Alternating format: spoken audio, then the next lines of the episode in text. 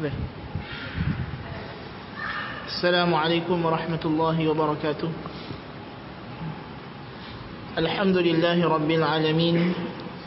نحمده ونستعينه ونستهديه ونستغفره ونتوب إليه ونعوذ بالله من شرور أنفسنا وسيئات أعمالنا من يهده الله فلا مضل له ومن يضلل فلا هادي له أشهد أن لا إله إلا الله وحده لا شريك له وأشهد أن محمدا عبده ورسوله. اللهم صل وسلم وبارك على خاتم النبيين محمد الأمين وعلى آله الطاهرين وأصحابه الأئمة الغر الميامين. أما بعد InsyaAllah kita pada malam ini berkumpul dengan izin Allah Kurnia dan fadilatnya di Masjid Al-Qurtubi ini. Dalam siri pengajian kita yang baru dan siri pengajian kali ini insyaAllah akan berbeza daripada apa yang telah kita laksanakan pada siri-siri yang lepas. Di mana jika dulu kita telah uh, mensyarahkan beberapa kitab ulama daripada bahasa Arab. Kali ini kita memilih pula untuk mensyarahkan kitab yang memang sedia ditulis dalam bahasa Melayu. Iaitulah salah satu warisan kitab Jawi.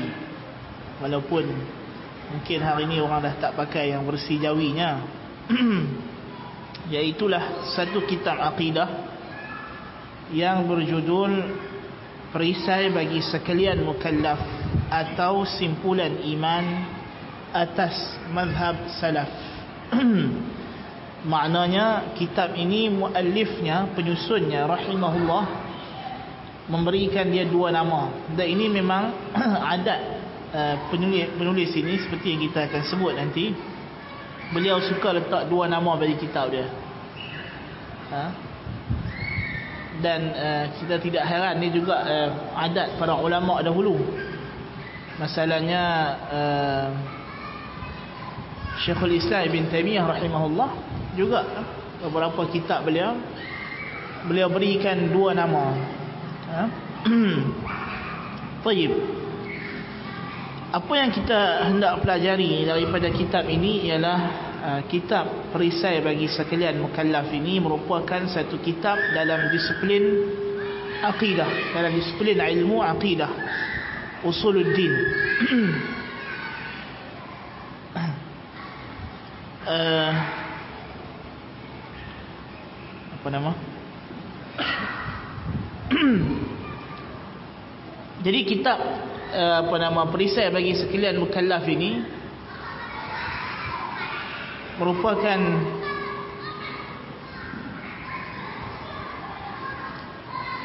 dalam hadis yang dhaif. Nabi SAW diriwayatkan Nabi kata jannibul masajid auladakum. Jauhkan masjid daripada anak-anak kamu. Kan? Sebab ialah ini adalah satu kesalahan. Kita biar budak-budak main dalam masjid kita tidak mendidik mereka menghormati rumah Allah Subhanahu wa taala budak-budak tak salah yang salah mak bapak lah ha? Baik. Uh, jadi ya kita kena ta'zim rumah Allah Subhanahu wa taala. Ini masjid dan masjid ini ada dia punya hormah. Ada dia punya kehormatan dan kemuliaan dan ada batas sempadannya. Ya, bukan bukan uh, children playground. Baik. uh, jadi apa nama kitab yang kita akan bincang pada malam ini berkenaan dengan ilmu usuluddin, ilmu akidah yang mana dia merupakan teras kehidupan manusia di mana manusia itu hidup di atas muka bumi Allah Taala ini dengan akidah akidah iaitu i'tiqad. Dan kitab ini secara dasarnya merupakan satu syarahan pencerahan keterangan ke atas satu kitab Arab. Walaupun kitab ini dalam bahasa Arab tapi dia adalah syarah kepada satu kitab Arab. Yang berjudul Al-Aqidah Al-Tahawiyah. Al-Aqidah Al-Tahawiyah. Di mana kitab Al-Aqidah Al-Tahawiyah ini merupakan salah satu matan matan ni maknanya teks ringkas teks ringkas yang kebiasaannya disusun para ulama silam bagi tujuan memudahkan pembelajaran untuk peringkat bawahan, peringkat permulaan. Setiap disiplin ilmu kita akan dapati dia ada matan. Ada teks asas yang menjadi silibus para ulama belajar dan mengajar. Bagi meletakkan tapak penguasaan sesuatu ilmu. Sebab tu kata Ar-Rahbi rahimahullah uh, uh, apa nama fahfaz fa kullu hafizin imamu. Hafallah kamu akan matan kerana setiap yang hafal matan itu imam. Dan disebut dalam kata-kata hikmah para ulama man hafizal mutun hazal funun. Siapa yang menghafal matan akan memperolehi ilmu. Kerana dia adalah teks asas. Jadi kalau kita melihat dalam bidang Nahu masalah kata bahasa Arab Kita ada Matan Al-Ajuraniyah Kita ada Alfiyah Ibn Malik Rahimahullah Kita ada dalam ilmu fiqh Kita ada kitab Matan Abi Syuja' Dan ada matan yang disusun dalam bentuk nazam syair Seperti kitab Safatul Zubad Dalam madhab syafi'i Rahimahullah Ta'ala Dan juga nazam uh, nazam matan Abi Syuja' oleh Al-Amriti rahimahullah juga adalah satu bentuk uh, matan. So matan ni kadang-kadang ditulis dengan nasar, nasar maknanya ayat biasa ataupun disusun secara nazam, yakni bait-bait syair, bait-bait syair. uh, kitab Al-Aqidah Al-Tahawiyah atau teks Aqidah Al-Tahawiyah ini merupakan matan yang ditulis oleh seorang ulama besar. Nama beliau adalah Al-Imam Abu Ja'far Ahmad ibn Muhammad ibn Salamah. Abu Ja'far Ahmad ibn Muhammad ibn Salamah Al-Azdi Al-Hajari Al-Misri Al-Tahawi. Abu Ja'far Ahmad ibn Muhammad ibn Salamah Al-Tahawi rahimahullahu taala Al-Misri. Tahawi ini adalah nisbah kepada tempatnya iaitulah Taha. Taha adalah satu kampung daripada kampung-kampung di Mesir. Jadi Ahmad ibn Muhammad ibn Salamah Abu Ja'far Al-Tahawi orang Mesir. Tinggal di kampung nama Taha. Dinisbahkan Tahawi. Dilahirkan pada tahun 239 Hijriah. Iaitulah pada penghujung penggal pertama abad ketiga Hijrah. 239 Hijrah. 239 Hijrah dilahirkan dan wafatnya beliau adalah pada tahun 321 yakni pada penggal pertama daripada abad keempat hijrah. Ha? dan sebahagian meriwayatkan wafatnya pada tahun 322 hijrah. Tapi jumhur mengatakan beliau wafat pada tahun 321 hijrah Imam Abu Ja'far Al-Tahawi rahimahullah seorang ulama besar dalam aliran mazhab Abu Hanifah rahimahullahu taala. Dia seorang faqih seorang ulama fiqh dan ulama hadis. Ulama hadis. Yang beraliran Hanafi bermazhab Hanafi. Di mana beliau daripada keluarga yang memang terkenal dengan uh, uh, ilmu. Di mana ibunya ibu Abu Ja'far adalah termasuk ulama mazhab Syafi'i. Termasuk ulama mazhab Syafi'i. Bahkan memang belajar dengan Imam Syafi'i. Dan bapa saudara yang sebelah ibu adalah tidak lain tidak bukan Nasirul Madhab Ismail Al-Muzani rahimahullah.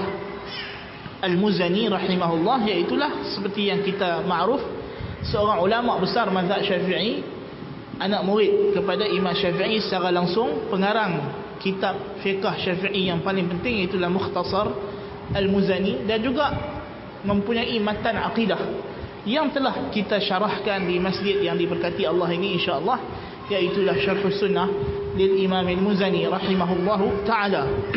Jadi menjadi satu taufik daripada Allah dulu kita sudah uh, mensyarahkan kitab uh, matan Syarh Sunnah Al-Muzani pada sesi yang lepas uh, dan sekarang kita akan menelusuri pula matan akidah Tahawiyah yang ditulis oleh anak saudara beliau iaitu Abu Ja'far Al-Tahawi rahimahullah berdasarkan syarahan yang ditulis oleh ulama Jawi, ulama Melayu.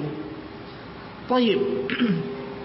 Kemudiannya Abu Ja'far Al-Tahawi walaupun pada asalnya adalah orang yang menganut mazhab Syafi'i dalam fiqh tetapi kemudiannya berpindah kepada mazhab Hanafi.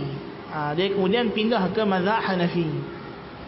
Dan ini bukanlah satu perkara yang uh, ganjil. Memang ulama dia pindah-pindah mazhab kadang-kadang ada banyak sebab.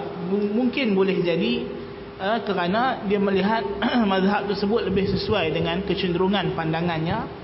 Maka beliau berpindah daripada mazhab uh, Syafi'i kepada mazhab Abu Hanifah. Dan Allah Subhanahu wa taala telah mengangkat kedudukannya dalam mazhab Abu Hanifah.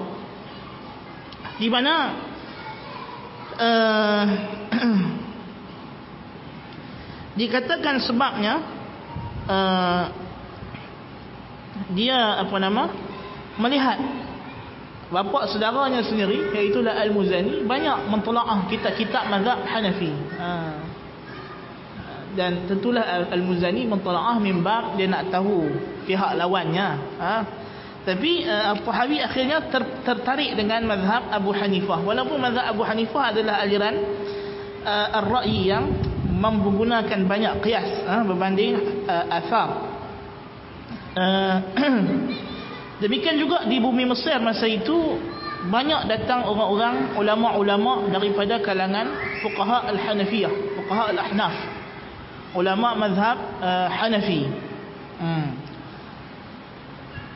apa nama uh, jadi itu sebablah uh, apa nama beliau berpindah kepada mazhab Abu Hanifah ala kulli hal sebab itu tidaklah terlalu penting tapi beliau memilih untuk mengikut mazhab Abu Hanifah yang juga salah satu mazhab fiqh dalam uh, aliran ahli sunnah wal jamaah.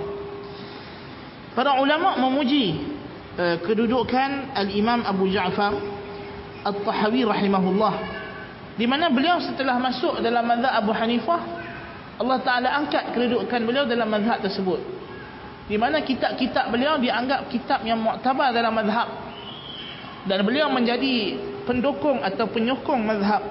Kerana kalau kita lihat dalam setiap mazhab yang empat ini dia ada orang ulama yang Allah Taala jadikan sebagai penegak kepada mazhab tersebut. Dalam masalah fiqh kalau dalam kitab mazhab Imam Syafi'i rahimahullah kita ada al-Imam al-Baihaqi rahimahullah. Yang mana kata ulama semua orang terhutang semua orang yang mengikut mazhab Syafi'i terhutang budi kepada Syafi'i. Kecuali al-Baihaqi. al-Syafi'i terhutang budi kepadanya. Anak al-Baihaqi yang himpun dalil-dalil mazhab Syafi'i dari sudut hadis. al-Baihaqi mengarang Sunan Kubra Sunan Sughra untuk menghimpunkan dalil-dalil bagi menegakkan mazhab Syafi'i rahimahullah taala. Dalam dan uh, kita ada Syekhul Mazhab uh, An-Nawawi, kita ada apa nama uh, apa nama Ar-Ram apa nama uh, Ar-Rafi'i rahimahumullah. Ini ulama-ulama yang menilai dan menyusun semula mazhab. Dan dalam mazhab uh, Hambali masalahnya kita ada ulama-ulama Hanabilah yang dianggap kaul mereka mu'tamad dalam mazhab seperti Syekhul Islam Ibn Taimiyah rahimahullah ha? uh, dan Ibnu Qudamah ha? Al-Hafiz Abdul Ghani Al-Maqdisi.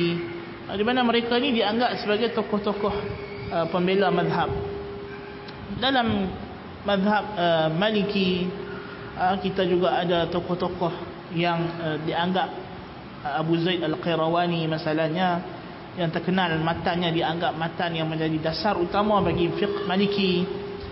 Dan dalam mazhab Hanafi Allah Taala angkat kedudukan Abu Ja'far At-Tahawi rahimahullah di mana beliau uh, dianggap ulama yang mu'tabar dan mu'tamad dalam mazhab Abu Hanifah dan banyak menghimpunkan dalil-dalil hadis. Kerana dia seorang ahli ahli hadis dan banyak menulis kitab-kitab berkaitan dengan hadis. Dan ini mengukuhkan lagi mazhab Abu Hanifah dan mendekatkan mazhab Abu Hanifah kepada aliran ahlul athar aliran ahli hadis. Dan para ulama memang memuji kedudukan uh, apa nama uh, Imam uh, Abu apa nama Abu Ja'far antaranya Ibnu Abdul Bar rahimahullah seorang ulama besar mazhab Maliki. Ibnu Abdul Bar masalahnya adalah tokoh dalam mazhab Maliki yang dianggap pembesar mazhab Maliki. Dan dia adalah hafiz ulama hadis terkemuka bagi negeri negeri-negeri Islam terletak di sebelah barat Kata beliau berkenaan Abu Ja'far Al-Tahawi kana min a'lamin nas bi sayril kufiyin wa akhbarihim wa fiqhihim ma'a musharakatin fi jami'i madhahibil fuqaha. Adalah beliau orang yang paling tahu berkenaan dengan sejarah hidup orang Kufah. Hanya ulama-ulama Kufah yang merupakan tempat asal munculnya mazhab Abu Hanifah. Dan khabar mereka dan fiqh mereka. Di samping beliau juga mengetahui berkenaan mazhab-mazhab lain. Al-Imam As-Sam'ani rahimahullah seorang ulama besar dalam mazhab Syafi'i. Sam'ani Abu Al-Muzaffar rahimahullah terbalik pula. Dia asal daripada keluarga Hanafi pindah pergi ke mazhab Syafi'i dan kemudian menjadi tokoh besar dalam mazhab Syafi'i mengarang kitab Usul al-Fiqh Al-Qawati' fi Usul al-Fiqh yang dianggap kitab usul fiqh yang paling mu'tabar dalam mazhab Syafi'i. Beliau kata kana imaman thiqatan thabta faqihan aliman lam yakhluf mithlah. Adalah Abu Ja'far ini imam fiqh thabit faqih alim tidak ada yang dapat mengganti tempatnya. So tadi orang Maliki puji dia, orang Syafi'i puji dia. Ibnu al-Jauzi Syekhul Hanabilah ulama besar mazhab Hanbali pula kata kana thabtan fahiman faqihan aqilan seorang yang sabit seorang yang banyak faham faqih seorang yang sangat bijak cerdik akil jadi semua tokoh-tokoh mazhab yang lawan dengan dia puji dia dan iktiraf kedudukan dia sebagai imam yang mulia. Bahkan al-hafiz al-zahabi rahimahullah kata al-imam al-allamah al-hafiz al-kabir muhaddith ad-diyar al-misriyah wa faqihuha ومن نظر في تواليف هذا الإمام علم محله من العلم وسعة معرفه إمام العلامة yang sangat alim yang hafiz seorang hafiz yang besar ahli hadis bagi negeri-negeri Mesir dan faqihnya ahli fiqahnya barang siapa yang melihat kepada karangan imam ini tentulah akan mengetahui kedudukannya daripada ilmu dan luasnya pengetahuan beliau. Ibnu Katsir daripada kalangan Syafi'i juga puji Al-Faqihul Hanafi, sahibu at-tasanifil mufidah wal fawaidil ghazirah wa huwa ahadu thiqatil athbat wal huffazul jahabidah. Seorang faqih Hanafi, pengarang kitab-kitab yang berfaedah dan faedah yang banyak sekali dan seorang yang thiqat yang dipercayai yang sabit dalam riwayat hadisnya seorang hufaz hafiz yang menghafal hadis yang dianggap hafalannya adalah hafalan yang mu'tamad dan terbaik dan ini ramailah ulama-ulama yang telah memuji uh, apa nama uh, Imam Abu Ja'far At-Tahawi. Di antara karangan-karangan penting beliau di antaranya adalah syarah Ma'ani al-Athar dan syarah Mushkil al-Athar yang menghimpunkan hadis-hadis berserta syarah-syarah uh, perkara yang iskal tentang hadis tersebut yang menjadi dasar dihimpunkan dalamnya itu uh, dalil-dalil bagi mazhab Abu Hanifah. Mukhtasar At-Tahawi dalam fiqh Hanafi yang dianggap salah satu matan teks ringkas yang utama dalam fiqh mazhab Hanafi. Orang mengaji mazhab Hanafi dia mengaji matan Qaduri dan matan Mukhtasar Tahawi ini. Dan dia juga mengarang Sunan Asy-Syafi'i, iaitulah himpunan hadis-hadis yang dia riwayatkan daripada bapa saudaranya Al-Muzani daripada Asy-Syafi'i. Ha, walaupun dia orang Hanafi tapi dia mengarang Sunan Asy-Syafi'i. Dan kitab beliau yang penting ialah kitab akidah iaitulah akidah At-Tahawiyah yang mana dia tulis kitab akidah ini pada dasarnya adalah untuk memberitahu kepada orang yang mengikut mazhab Abu Hanifah bahawa Abu Hanifah dan ulama besar mazhab Hanafi pada asasnya adalah orang yang mengikut akidah ahli sunnah wal jamaah. Ini kerana pada abad ketiga hijrah munculnya golongan-golongan yang mengikut mazhab fiqah ulama-ulama yang empat ini sama ada Hanafi atau Syafi'i atau Hanbali atau Maliki yang kemudiannya dalam ilmu akidah ini menyeleweng daripada ahli sunnah wal jamaah. Masalahnya dalam mazhab Abu Hanifah pada zaman Khalifah Al-Ma'mun Al-Abbasi dan seterusnya berlaku penyelewengan besar-besaran dalam kalangan pengikut mazhab Abu Hanifah. Apabila ramai ulama Mu'tazilah menganut mazhab Hanafi. Ah ulama Mu'tazilah ramai menganut mazhab Hanafi dan mereka lah menjadi jagoan-jagoan yang menegakkan akidah yang sangat batil. Akidah apa? Akidah uh, Al-Quran makhluk seperti Ibnu Thalji seperti Bishr Al-Marisi seperti Qadhi Ibnu Abi Duat yang terlibat secara langsung menyiksa Imam Ahmad. ha, mereka ni semuanya pakat jadi Hanafi belaka. Pasal apa? pasal syarat. Kerajaan Abbasiyah nak jadi Qadhi kena jadi Hanafi. Kan? Dia mazhab rasmi negara. Eh mereka dalam akidah Mu'tazilah Jahmiyah yang sesat yang kita akan tengok nanti datang dalam kitab uh, Tahawiyah ini uh, bantahan Imam Abu Ja'far Al-Tahawi terhadap golongan-golongan ini. Jadi pun menyandarkan benda itu kepada Abu Hanifah. Ha? Bahkan lebih dahsyat uh, cucu kepada Abu Hanifah Ismail ibn Hamad ibn Abi Hanifah juga ha, menyertai gerombolan uh, Mu'tazilah dan menyandarkan riwayat-riwayat batil kepada tuan dia. Yang kononnya tuan dia setuju dengan Mu'tazilah. Sehingga ulama bantah. Ulama kata hadza amma qauluka na'am. Amma qaulu abika wa jaddika fala apa yang kamu cakap ni kalau kamu kata ni akidah kamu betul lah. Tapi kalau kamu kata ni akidah bapa kamu dan tuan kamu tak betul. Ha akidah Mu'tazilah Abu Hanifah tak pernah dia Mu'tazilah Isa ibn Aban tokoh besar dalam mazhab Abu Hanifah yang mengarang kitab-kitab usul fiqh. Juga Mu'tazilah. Memasukkan banyak perkara-perkara yang menyelisihi akidah ahli sunnah wal jamaah dalam usul fiqh Abu Hanifah.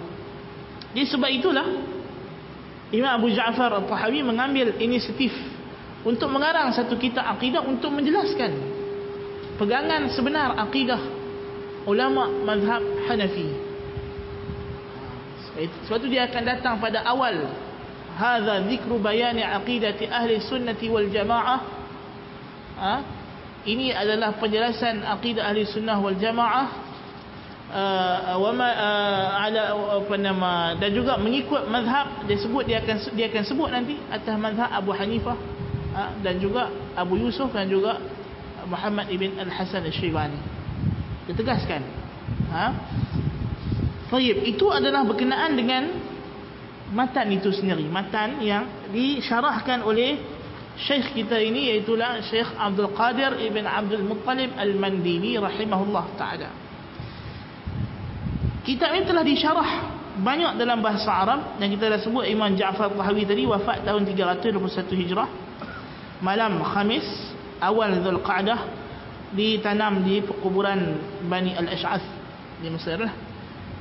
Jadi kitab ini syarahannya dalam bahasa Arab yang terkenal sekali adalah karangan Al-Imam Al-Qadhi Ibnu Abil Izz Al-Hanafi rahimahullahu ta'ala yang mana kitab ini juga telah diterjemah ke dalam bahasa Malaysia dan diterjemah oleh Dr. Hasna, Hasan Has, Hasnan Kasan Hasan Hasnan Kasan dan diterbitkan oleh Jabatan Kemajuan Islam Malaysia JAKIM.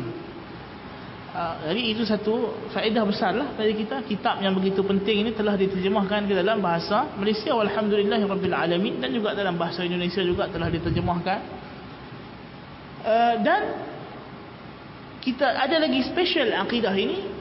Memang ada syarahannya pula dalam bahasa Melayu itu asalnya. Bukan terjemahan tapi memang asal disyarahkan dalam bahasa Melayu iaitulah disyarahkan oleh seorang ulama besar Melayu. Nama beliau adalah Syekh Abdul Qadir Ibn Abdul Muttalib Al-Mandili.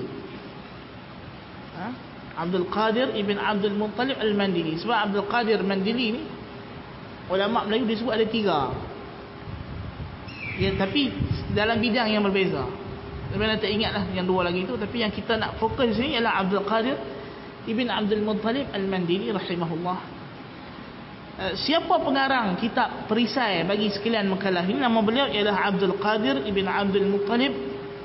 Nisbah kepada Al-Mandili iaitulah Mandeling suku marga Mandeling orang Mandeling Mandeling ni jalur daripada orang Batak. Tapi Batak biasanya diguna untuk mereka yang tak masuk Islam.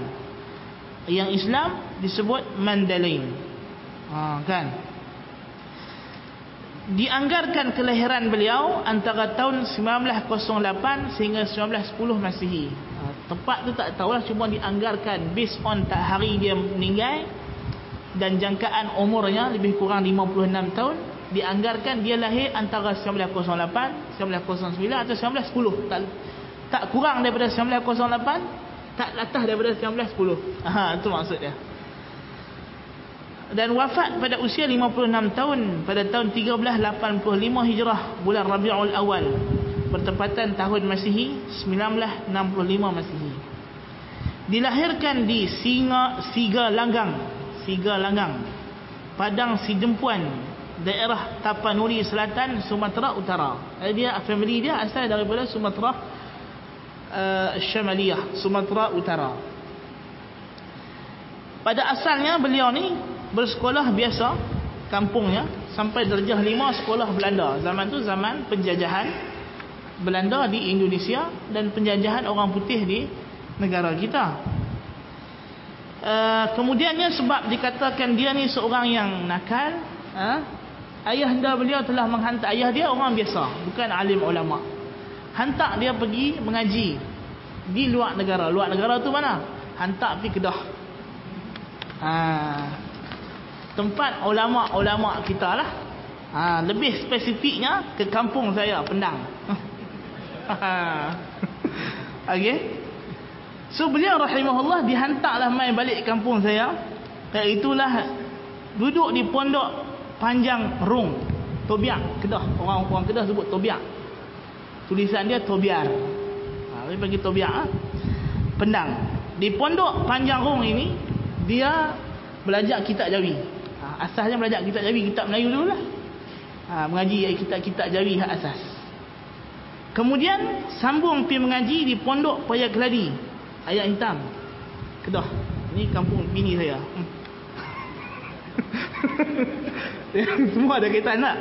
Ha. so pondok paya keladi ayat hitam ni dia mengaji pula kitab-kitab bahasa Arab. Mengaji Ajurumiyah ha, mengaji kitab sampai Alfiyah Ibnu Malik. Dan dia hafal dikatakan Syekh Mandiri ni bila mandi sungai sekali menyelam timbul hafal satu bait syair satu bait matan ha itu. Nakal tapi bukan sebarang nakal. Ha, ni orang mengaji betul. Ha, kan? Kemudian dia dah menguasai bahasa Arab dia sambung balik pi pondok Gajah Mati dekat Pendang Kedah. Ha, balik main Pendang balik. Di sinilah dia belajar selama 10 tahun ha, belajar 10 tahun dengan tok guru dia Tuan Guru Haji Wan Ibrahim bin Syekh Wan Abdul Qadir Al-Fatani yang dikenali pada masa itu sebagai Pak Chuhim.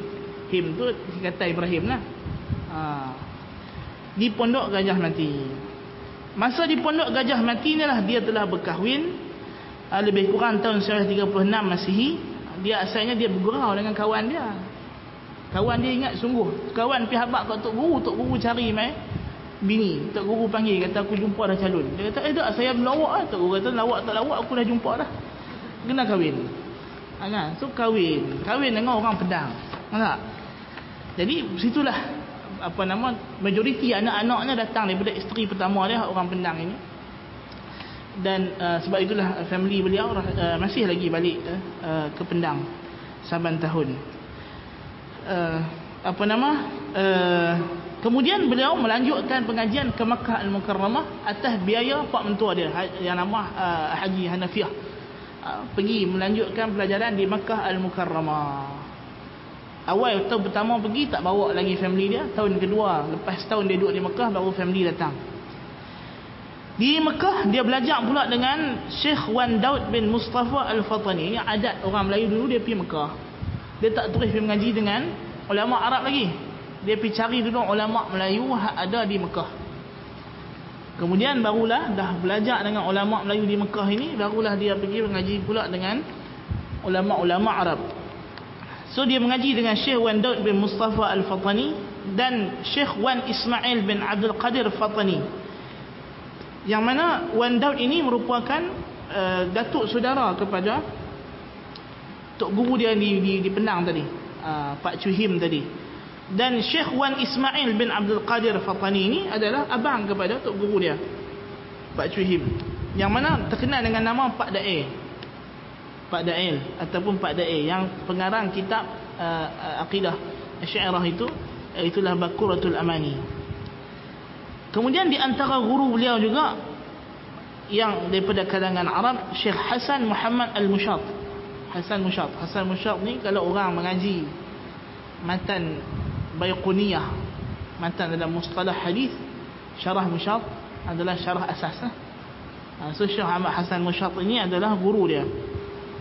Syekh Muhammad Ahyan Syekh Muhammad Al-Arabi Ibn At-Tabani Al-Maghribi Syekh Muhammad Ibn Ali Muhammad Ali bin Husain Al-Maliki dan Said Alawi Ibn Abbas Al-Maliki ayah kepada Muhammad Alawi Al-Maliki As-Sufi Syekh Muhammad Yasin Al-Fadani dan Syekh Muhammad Nur bin Saif dan beberapa ramai lagi lah ulama so beliau memang secara asasnya ketika sampai di Mekah belajar dengan ulama-ulama yang daripada ajaran ilmu kalam dan belajar dengan ulama-ulama mazhab Syafi'i.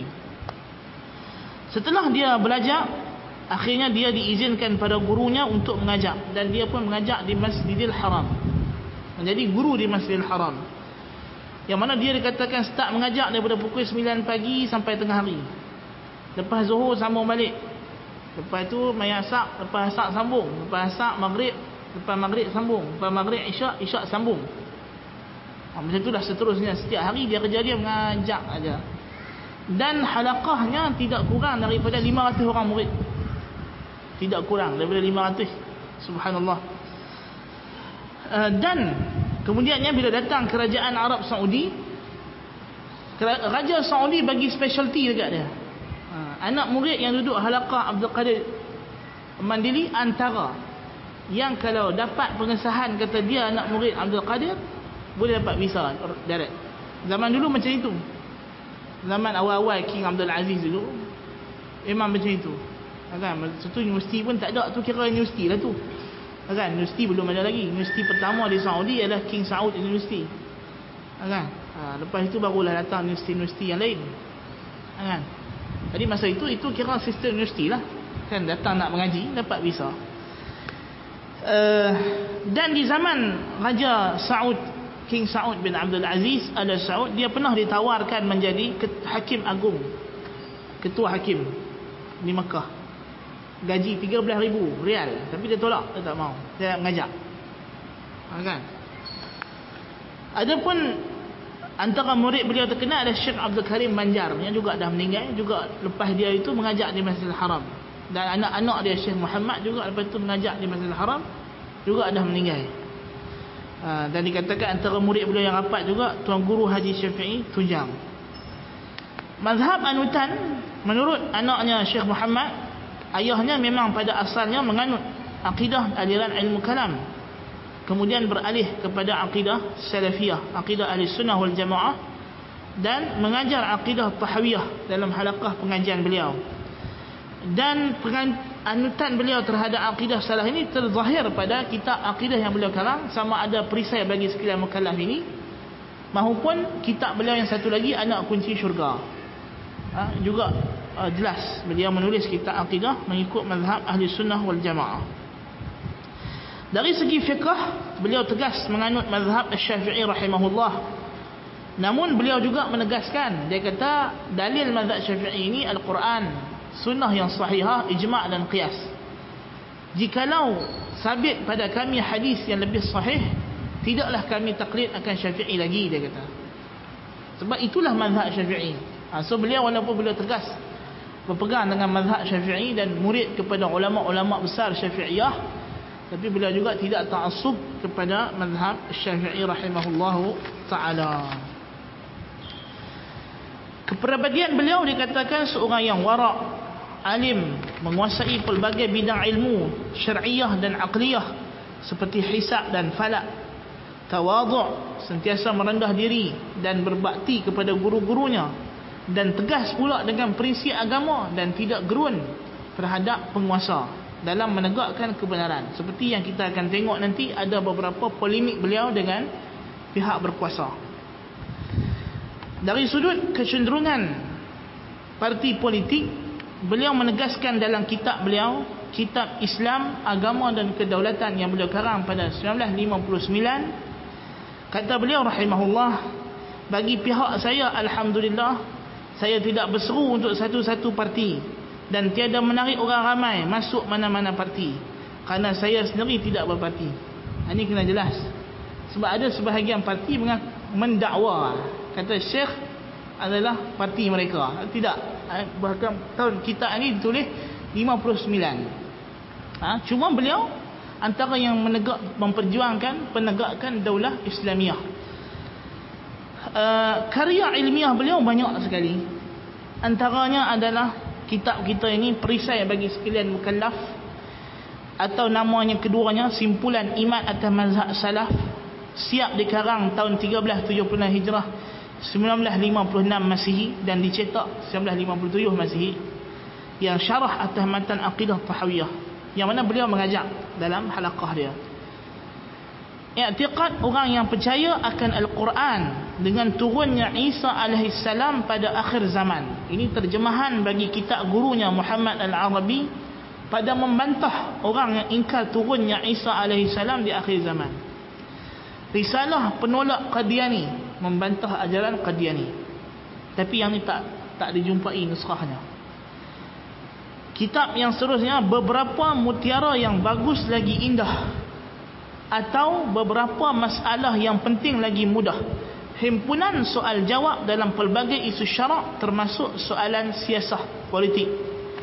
Kitab beliau ini telah menjadi isu besar di tanah Melayu masa itu.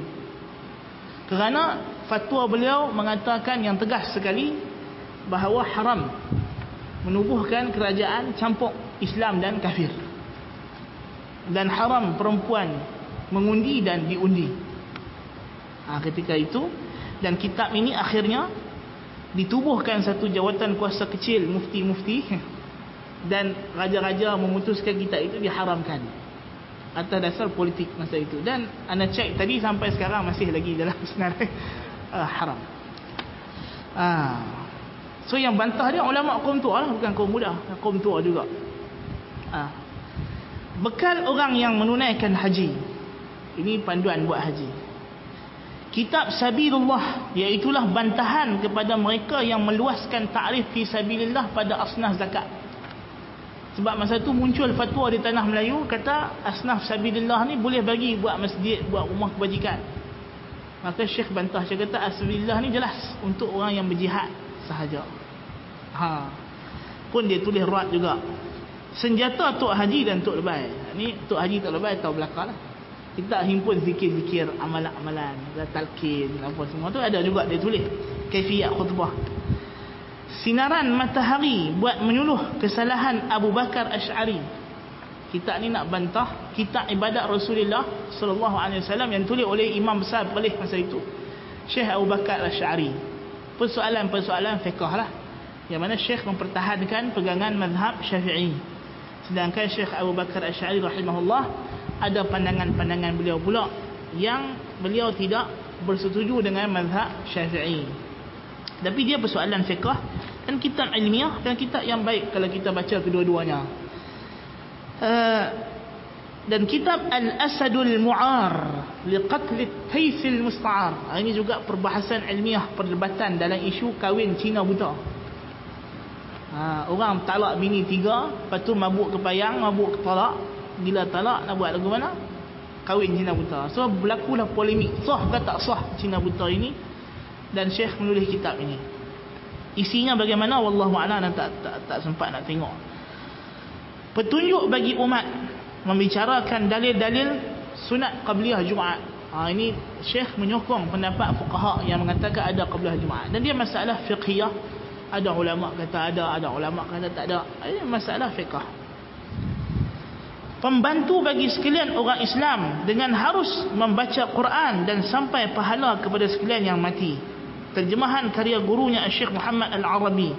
Pada membela sampai pahala baca Quran pada orang mati. Ini juga masalah khilafiyah yang masyhur yang kita akan bincang dalam matan tahawiyah ini akan sampai babnya juga uh, persoalan khilaf antara mazhab yang empat. Mana secara dasarnya ahli sunnah wal jamaah setuju ada ada amalan pahala yang boleh sampai kepada orang mati. Hanya mu'tazilah yang kata tak boleh sampai. Cuma berlaku khilaf pada beberapa amalan. Antaranya baca Quran dan zikir. Ha, adakah sampai? Antaranya puasa. Adakah boleh puasa tak boleh puasa untuk orang mati? Ada ada banyak khilaf dalam masalah fiqh. Ha, korban masalahnya. Boleh tak korban untuk orang mati? Banyaklah masalah. Tapi secara dasarnya ahli sunnah yakin yang kita akan sampai nanti ada pahala yang boleh sampai kepada orang mati. Anak kunci syurga ini kitab fardu ain. Mukaddimahnya bincang tauhid kemudian dilanjutkan pada rukun iman rukun iman yang rukun Islam yang empat iaitu uh, apa nama uh, solat puasa zakat haji kemudian bicara pada ilmu akhlak. Dan kitab ni pun telah ditahqiq oleh uh, Al-Fadil uh, Datuk Paduka apa nama Datuk Datuk Abdul Basit uh, hafizahullah taala. Uh. Al-madhhab atau tiada haram bermadhab. Ini juga polemik beliau dengan Hasan Bandung. Kenaan isu bermadhab. Hasan Bandung kata tak boleh madhab. Beliau rahimahullah pertahankan madhab. Tapi beliau dalam masa yang sama memberikan kalimah yang adil. Dia kata madhab ni wajib pun tidak, haram pun tidak. Harus. Ha, saya kata harus yang tak ada sampai makam ijtihad tak boleh lah taklid yang sampai makam ijtihad tak boleh yang tak sampai makam ijtihad kena taklid dia kata yang tak yang dah sampai makam mujtahid tak apalah ha, dia dan dia bela dan kitab ni juga antara yang baik ha, membela mazhab Alhamdulillah persediaan Tuan Khatib ini himpunan beberapa teks khutbah Jumaat, khutbah raya, khutbah istisqa الخزائن السنية من مشاهير الكتب من مشاهير الكتب الفقهية لأئمتنا الشافعية ini dia kitab macam fahris dia buat senarai. Kitab-kitab mazhab syafi'i. Dan kitab dalam bahasa Arab. Kemudian kitab pemberian yang bagus lagi indah atau hukum ihram dari jedah ni bincang hukum ihram dari jedah tapi kitab ni tak ditemui juga nuskahnya. Siasah dan loteri serta alim ulama. Ha, ini juga rentetan daripada diharam kitab dia tadi ni pasal isu fatwa dia. Kemudian muncul pula polemik di tanah Melayu masa itu loteri kebajikan. Ha? Maka adalah ulama-ulama yang membela kata boleh, ada yang kata boleh ambil duit. Ha? Maka Syekh tulis kitab ni nak bantah dan bagi tahu kata haram loteri kebajikan ni haram tak boleh ambil dan inilah kaul yang sahih yang muhtamad ha? Uh, Islam agama dan kedaulatan ini juga rentetan lagi sekali di mana berlaku polemik antara dia dengan beberapa ulama parti kerajaan ketika itu ha?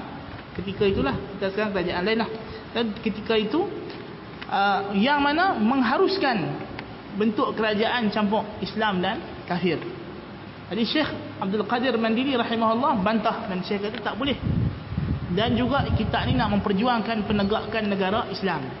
Ha, dan di sini datang fatwa wajib kita bersama dengan pihak yang hendak menegak kerajaan Islam. Ada satu orang tuduh Syekh ikut PAS. Tapi Syekh kata dia tak ikut PAS. Dia suruh sokong siapa yang nak perjuang kerajaan Islam. Ha, kan? Jadi itulah uh, kitab yang yang menjadi polemik uh, ketika di tanah Melayu itu.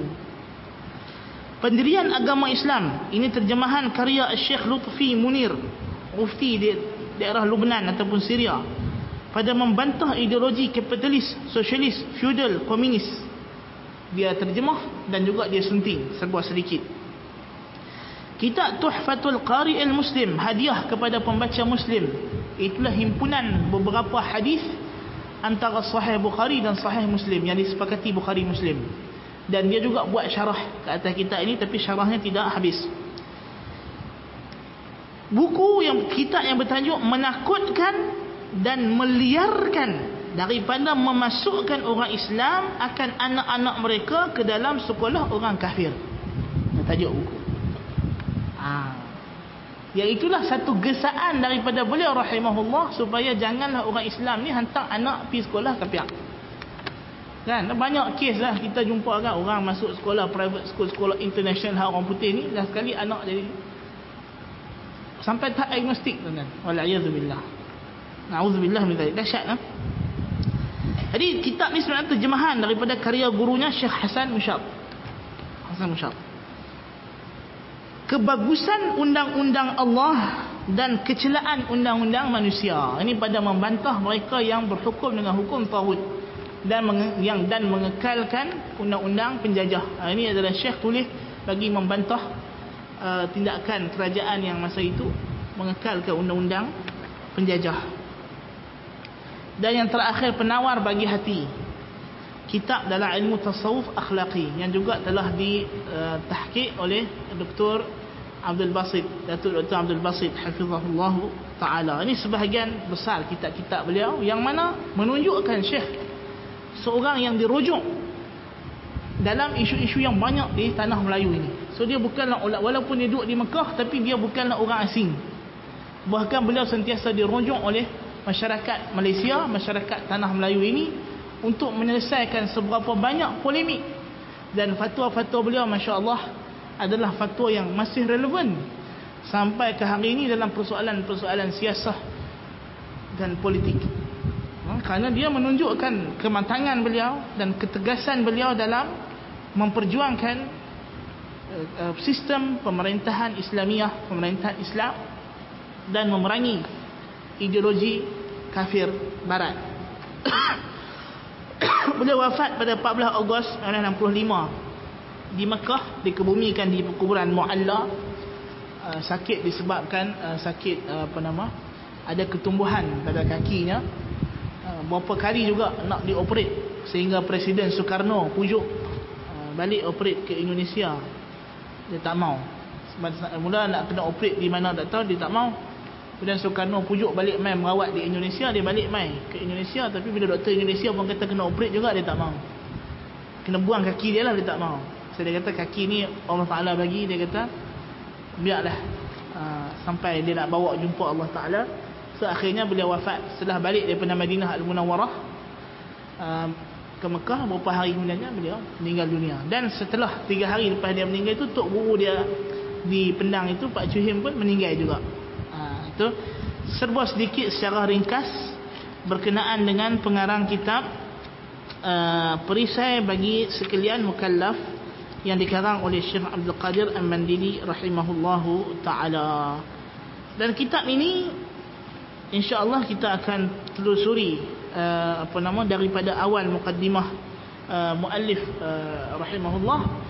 Dan sehinggalah kita akan menamatkannya dengan kalau Allah Taala izinkan panjangkan usia dan mudahkan urusan kita.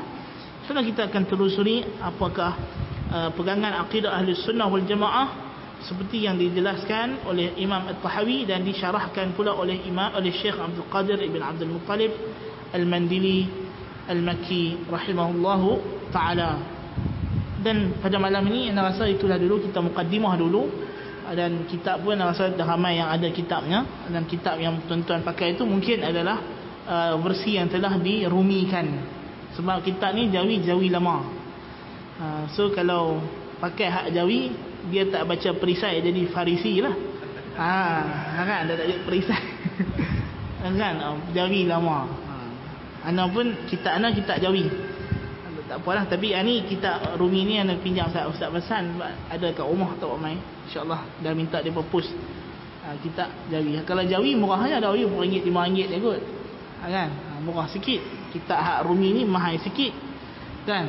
Tapi mana-mana pun tak ada masalah.